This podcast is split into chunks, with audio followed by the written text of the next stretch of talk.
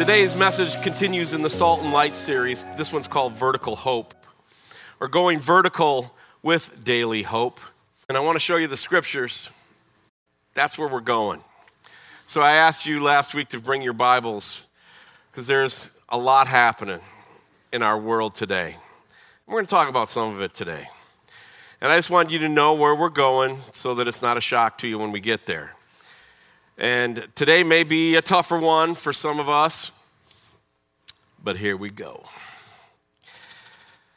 Okay, let's start with this. When you experience things, any daily work it out things, do you view it through the horizontal lens of me or do you view it through the vertical lens of God?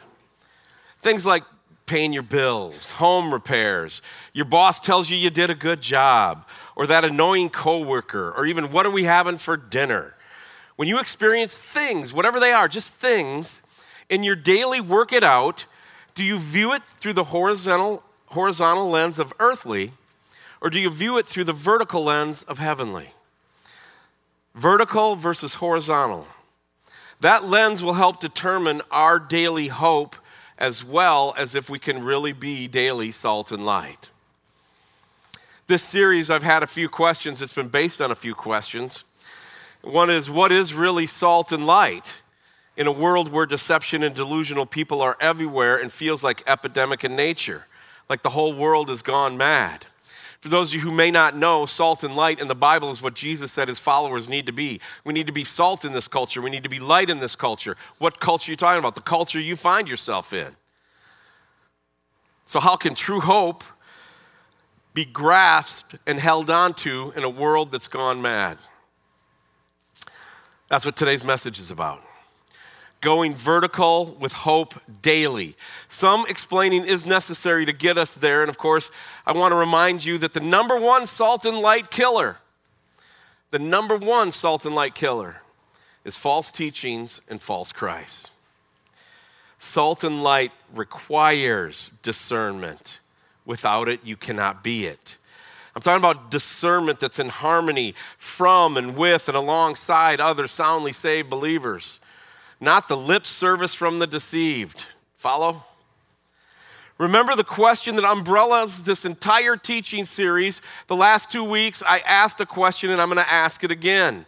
I want you to ponder throughout the next few weeks do you think you can spot false teachings and false Christ? And if so, from what, from where do you derive your discernment? There's only one correct answer, by the way, and it is the Word of God, the Holy Scriptures, the Bible in its completeness. The Word is our final authority. Yes, that's fine, but also in its sufficiency. The Bible is completely sufficient for all things in our walk with Christ, our salvation and our sanctification. For those of you who may not know, sanctification is once you are saved, once you are justified, once you are redeemed, now you start growing out your faith, you start walking out your faith. Christ continues to build you in what's called the sanctification process. So, if we're going to continue our pursuit of salt and light and having a vertical hope in our daily walk, by understanding that the hope we need in these days, we need to get a better understanding of that hope that we actually need. And I'm here to tell you this morning that it springs out of a certain something. You know what that is? It springs out of our desire to share our faith and see the deceived redeemed at the foot of the cross. The cross. It's not going to be on the screen, but I just want to take a quick look. You can jot this down and read it for yourself later. Many of you know the story already. I'm going to paraphrase it for you. A quick look at the rich man Jesus spoke of in Luke 16. In Luke 16, verses 19 through 31, it says, he was dressed, the rich man was dressed in purple and fine linen and living in luxury and wasn't concerned about a poor man named Lazarus who was starving at his gate. Wouldn't even throw him a few crumbs. Then the Bible says he died and went to hell. And the scriptures basically say it's because he didn't feed Lazarus. Now, obviously, this is not a different type of salvation that says you go to heaven by feeding the poor. That would be works. We know that we are saved by grace and grace alone. So, with simple discernment here, you can know that there has to be a hidden meaning. Jesus told this story for a deeper meaning. What is it? Ray Comfort says it so well. See, the rich man was clothed in purple, fine linens, fed incredibly well. It's a type of the false church, which you hear me call the visible church. Also, add to it, the rich man could and should and probably would symbolize what is true within the authentic church. And that is, seemingly, there's plenty of false converts who have swallowed a fake righteousness and they sit right next to the redeemed saints of God.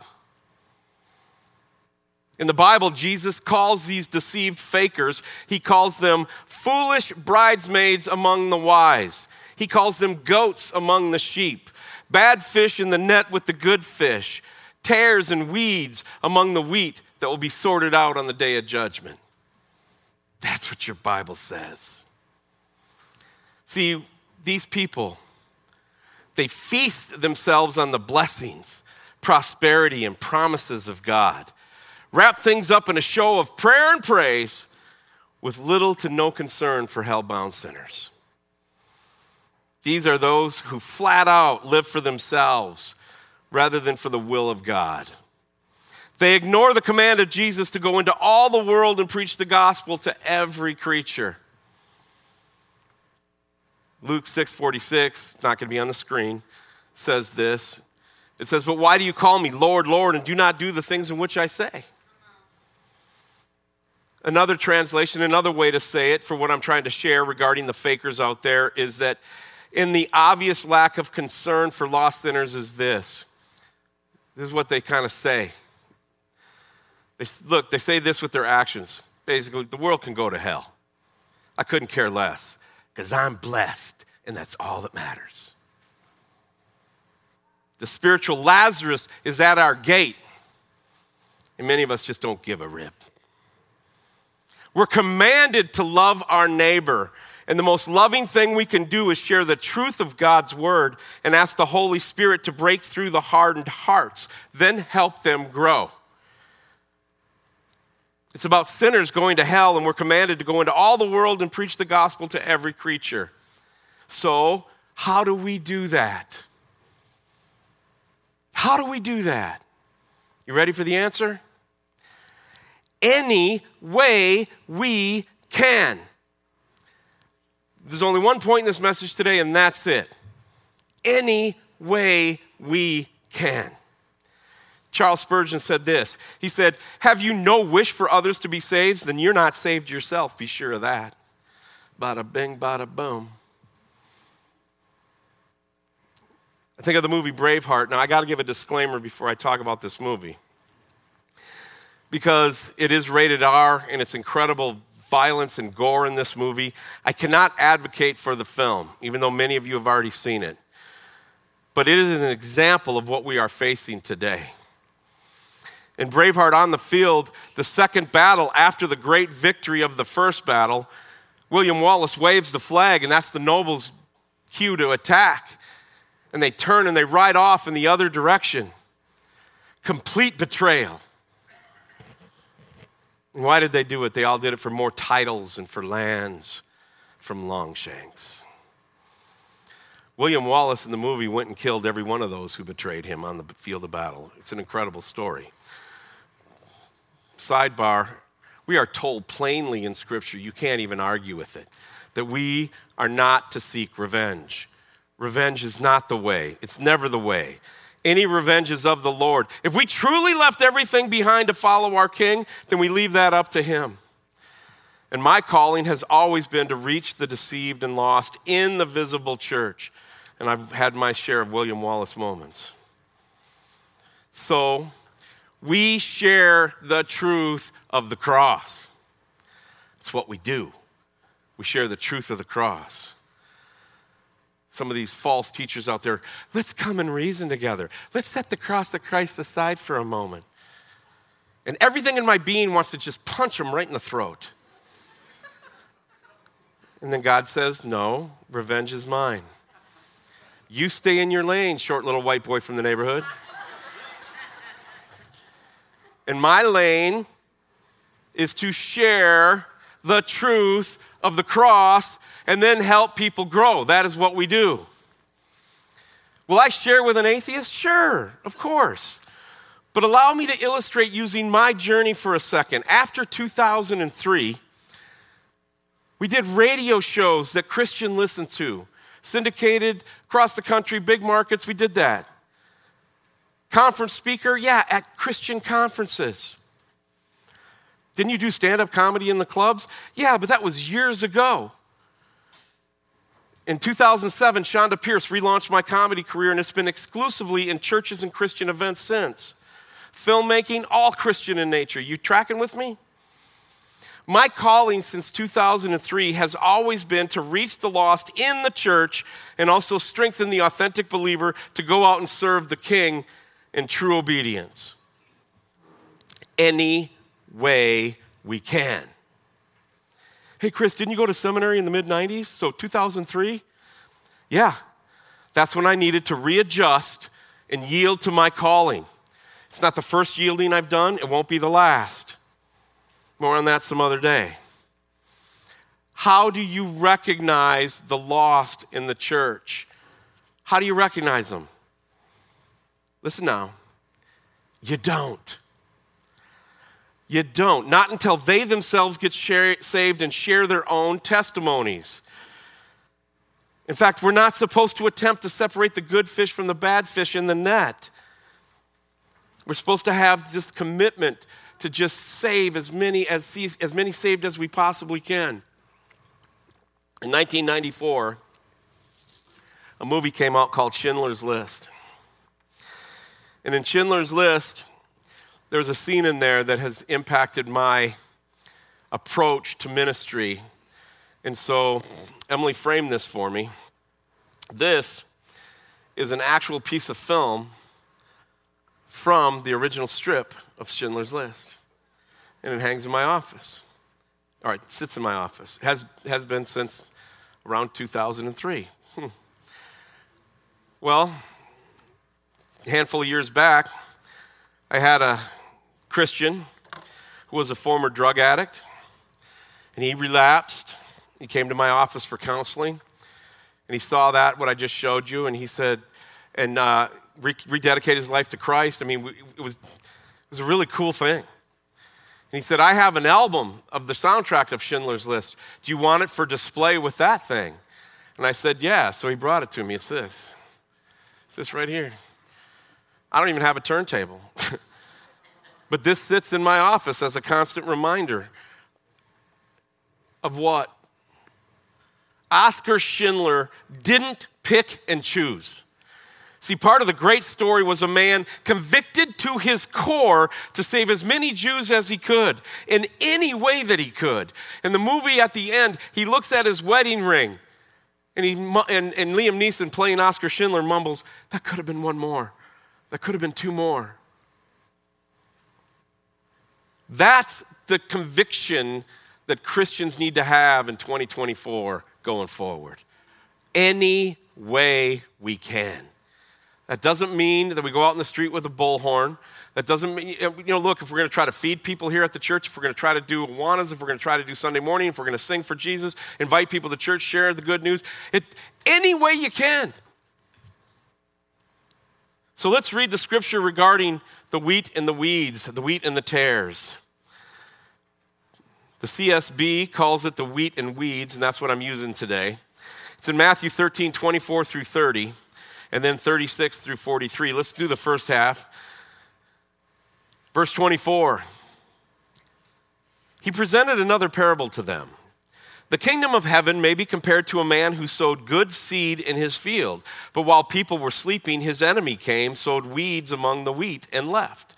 When the plants sprouted and produced grain, then the weeds also appeared. The landowner's servants came to him and said, Master, didn't you sow good seed in your field? Then where did the weeds come from? Verse 28 An enemy did this, he told them. So, do you want us to go and pull them up? The servants asked him.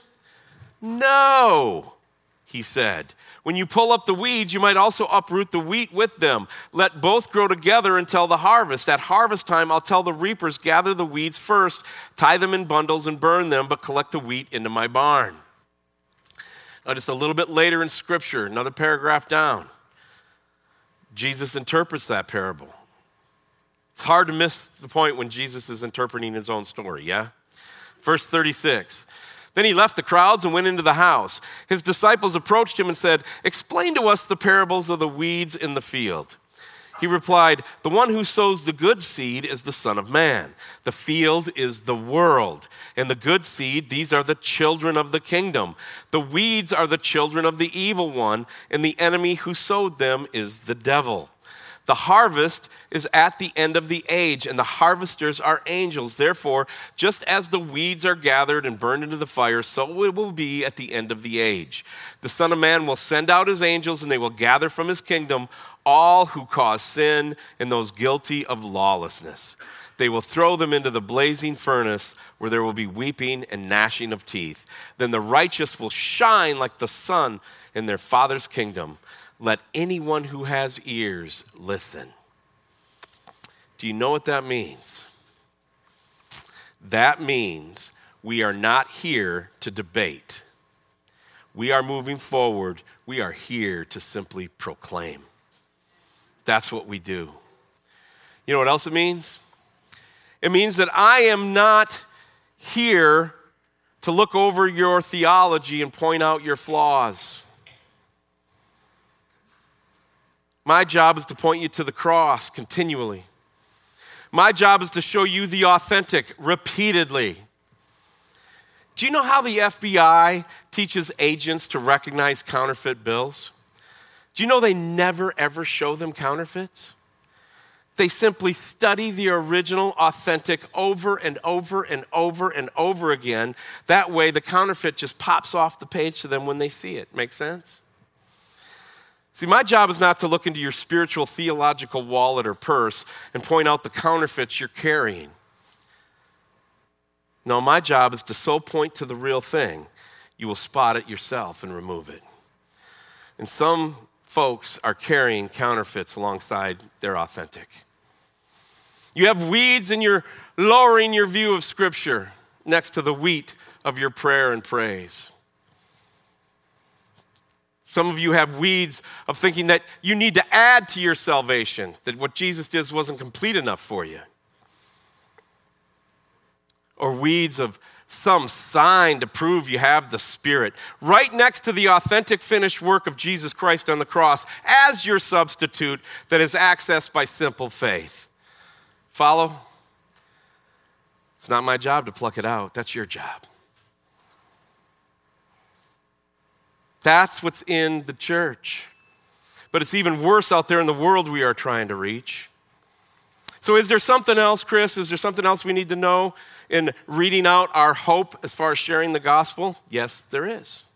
Lots. But I don't have 10 hours today, so let's just go to the next scripture. 2 Corinthians 4 1 through 6 tells it pretty plainly. You have eyes to see and ears to hear. This should pop off the page to you. Therefore, since we have this ministry because we were shown mercy, we do not give up. Just focus on verse 1 in your devotions this week. Because we were shown mercy, we do not give up. Instead, we have renounced secret and shameful things, not acting deceitfully or distorting the word of God, but commending ourselves before God to everyone's conscience by an open display of the truth. But if our gospel is veiled, it is veiled to those who are perishing. In their case, the God, little g, of this age has blinded the minds of the unbelievers to keep them from seeing the light of the gospel of the glory of Christ, who is the image of God. We are not proclaiming ourselves, but Jesus Christ as Lord, and ourselves as your servants for Jesus' sake. For God, who said, Let light shine out of the darkness, has shone in our hearts to give the light of the knowledge of God's glory in the face of Jesus Christ. This is one of the many scriptures that teach us that our efforts are not what is going to make the difference. Our strategies are not going to make the difference in and of themselves. It is our obedience to the Word of God that will lift the veil. In our obedience to the Spirit of the living God that will lift the veil, simply putting forth effort and common sense strategies in Christ, in that obedience, then the veil will be lifted on those chosen and called by God. Do you see the difference? See, it's a battle between ideologies. It's dark versus light, veiled with those who have eyes to see and ears to hear. It's between ideologies. There are many people who are much more comfortable with lies than the truth. This is one of the major reasons why truth is shunned, hated, and silenced, even in the church. A very scholarly journalist and broadcaster, a British gal named Melanie Phillips, said this now, I have no clue about her faith, but hear it out. There's brilliance here in describing our current world. She said, All truth has become a right wing concept. You can't say a certain thing, something that is truth, because if you say it, it will make you right wing, and if you are right wing, you are in the league with the forces of evil. It is Manichaean, she says. What is that? Manichaean is from the third century AD. It's a religion that broke everything down into good and good versus evil, no matter what it was. So any division of ideologies of one kind or another versus those who don't subscribe to those ideologies sound familiar? It becomes good versus evil. Now stay with me. And so it is today with any ideologies, whatever they are. Allow for no dissent, zero wiggle room. And so they represent, in the minds of people who promote them, they represent goodness, progress, reason, education, and everyone who opposes them, anyone who opposes them, is against all good things in their minds. Did you miss that? I hope you didn't. See, these folks look on any of their various ideologies. They look on people that have any of these various ideologies that differ from theirs, are people who are not just wrong, they are people not to be argued with, they are people to be removed and silenced. Otherwise, you are allowing ideologies that are against all good things. You getting this? See, in their mind, it is a division between good and evil. And the Bible says, Woe to those who call evil good and good evil. But here we are. So if you stand up against an ideology like anti racism or critical theory, which basically says all white people are bad, or if you say a woman is defined by her biology, hence you're being against transgenderism, as you should know by now, there is no discussion, no sharing of viewpoints. No, no, no. No, you are canceled. You are removed. You must be silenced. This dissent cannot be permitted. So we are in a place where a thinker from a previous age called this cultural totalitarianism. No alternative is to be permitted, period. First of all, that is an assault on individual freedom. That's a given, correct? What Miss Phillips goes on to say, correctly, I might add, is that it is a complete repudiation of reason itself. Because if you proclaim that there is nothing you can say in dissent from my ideology, and you say you're bringing evidence to oppose me, well, that cannot be the case. So if you're of this mindset, and now you're denying evidence, denying reality, denying thinking, denying engagement, then you are denying reason itself. Do you guys see the sad irony? We live in an age of supposed reason, that we're now so rational that we've dispensed with religion. I mean, only idiots have any kind of religious sense because it's not based on reason, right? That's how they think. It's sad but true. Now they are so rational, they got rid of religion. Yet we are repudiating rationality completely. Do you see the madness?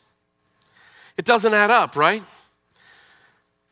Miss Phillips calls this, and I'm quoting her now, a new age of unreason. We live in a new age of unreason.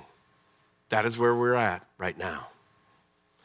An age of unreason has been unleashed. The irony, because the whole deal rode in on the surf, surfboard of being rational. So now, listen, in this age of unreason, the only thing, the only thing that stands as a voice of reason is the truth. Think about it. The Word of God, in its completeness, in its authority, in its sufficiency, is the source of truth, source of rationality, and of course, will be hated by this world. This lost world spinning in darkness, following after the lies of Satan.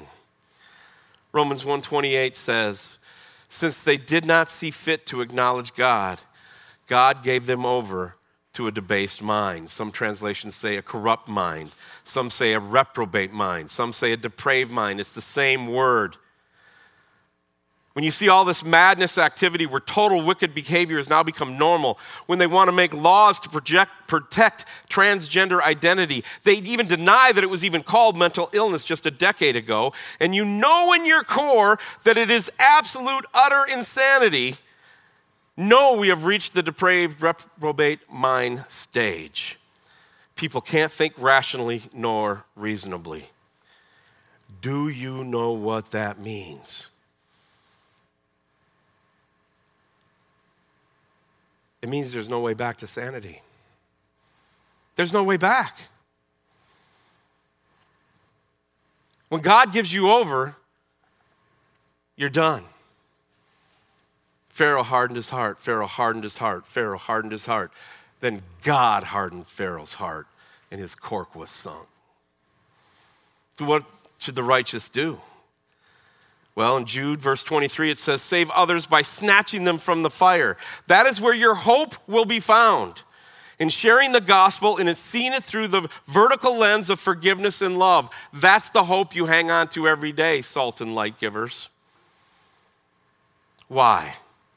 Because when Jesus called you while you were still in your sins, he saved you and he set you apart. Now you leave behind the old ways. You repent and you turn from it. And now you have this new life in Christ. John 3:19 says, this is the judgment. The light has come into the world, and the people love darkness rather than the light because their deeds were evil. John MacArthur said this If you have a culture of lying people, people trapped in deception, and those that want to accommodate those deceptions, basically they are lovers of lies. Because if divine truth comes to them, it appears to be, listen now, narrow, arrogant, intolerant, unloving, and offering nothing but a different sort of bondage. That's what they see.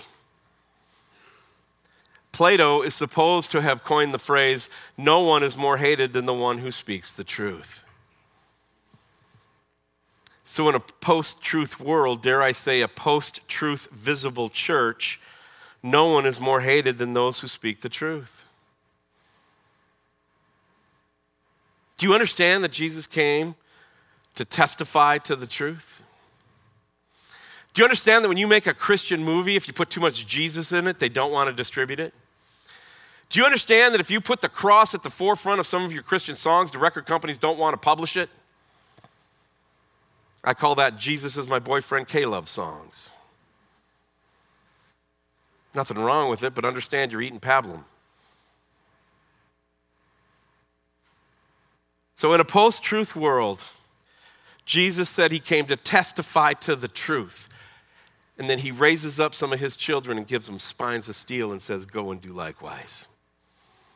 So that remains our mandate.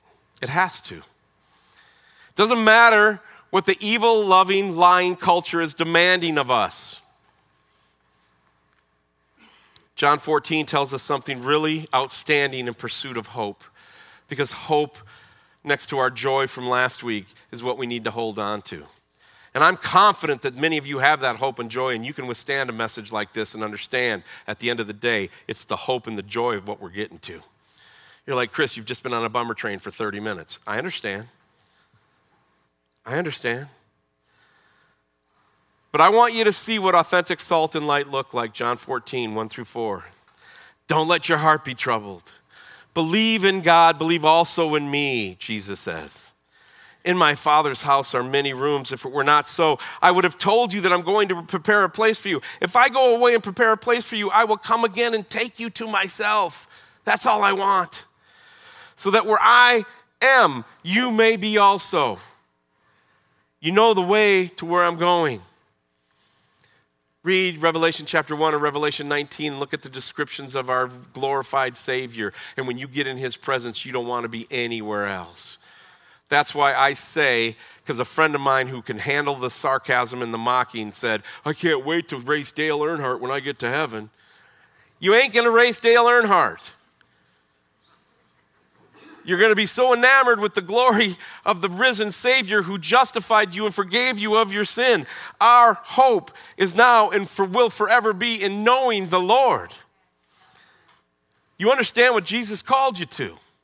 He called you to leave it all behind. We're all sinners.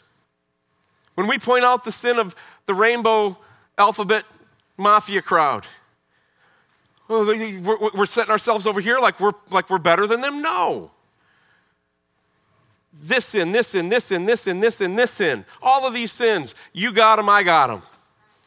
You will never be able to stand in front of a holy God, and hell is what each of us deserves.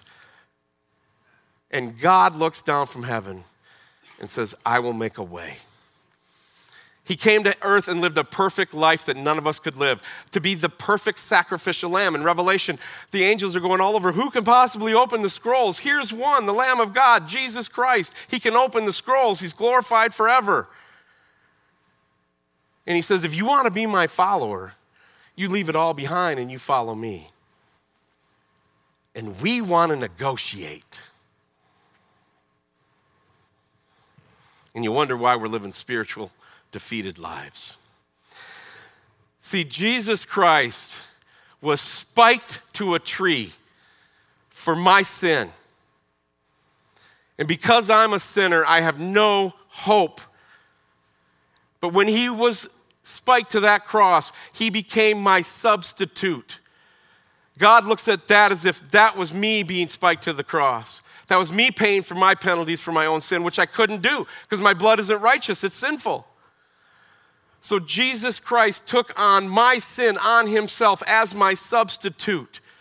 And he offers me free life forever. And then he rose from the dead to give me victory over death, hell, and the grave. And I've said this to you before. Don't ever forget this that those of us who've left it all behind, who just want to follow Jesus, he will present me, Chris Danielson, one of the most scumbags that you've ever met in your life. Anybody who knew me before 1985 could never imagine I could be standing here. He's going to present me to a holy God as if I'm perfect. And He'll do the same for you.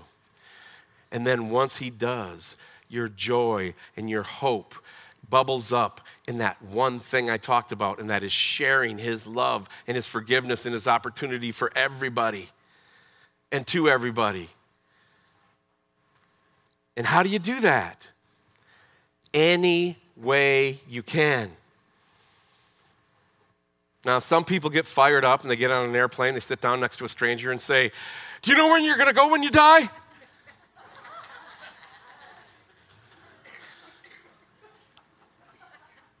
And they stumble and they bumble, and they bump their head. Any way you can is legitimate. But understand Jesus will guide you. And part of it is just living with that joy and that hope that you're redeemed and you want others to be redeemed as well. There was a convict that was being preached to in the 1800s in London. And he said, You really believe this? You really believe what you're talking about with this heaven and hell and Jesus and all that? And the person doing the talking said, Well, yes, I do. And the convict said, If you really believed this, you would crawl all across London on broken glass to tell your worst enemy. Follow? Americans, we've gotten into this comfortable, just whatever. I'm saved, so who cares? Any way we can. Let's pray. Heavenly Father, thank you for your word. Thank you for redemption. Thank you for eternal life. Thank you for the truth of the scriptures. And Lord, as we walk out our faith, help us see our counterfeits and help us pluck them out by your power, by your glory, by your will in our life. Let us have open hands, open hearts, just being real with each other. Never forgetting that we were once sinners, but always claiming the hope and joy that we are now saints. Not because of anything righteous we've done, but because you saved us while we were yet sinners. We love you, Jesus. We love you. Amen. Salvaged by God is the teaching ministry of Pastor Chris Danielson out of Fresh Encounter Church in Harlan, Iowa. For more of Chris's teaching and a couple podcasts you might like, go to freshroadmedia.com.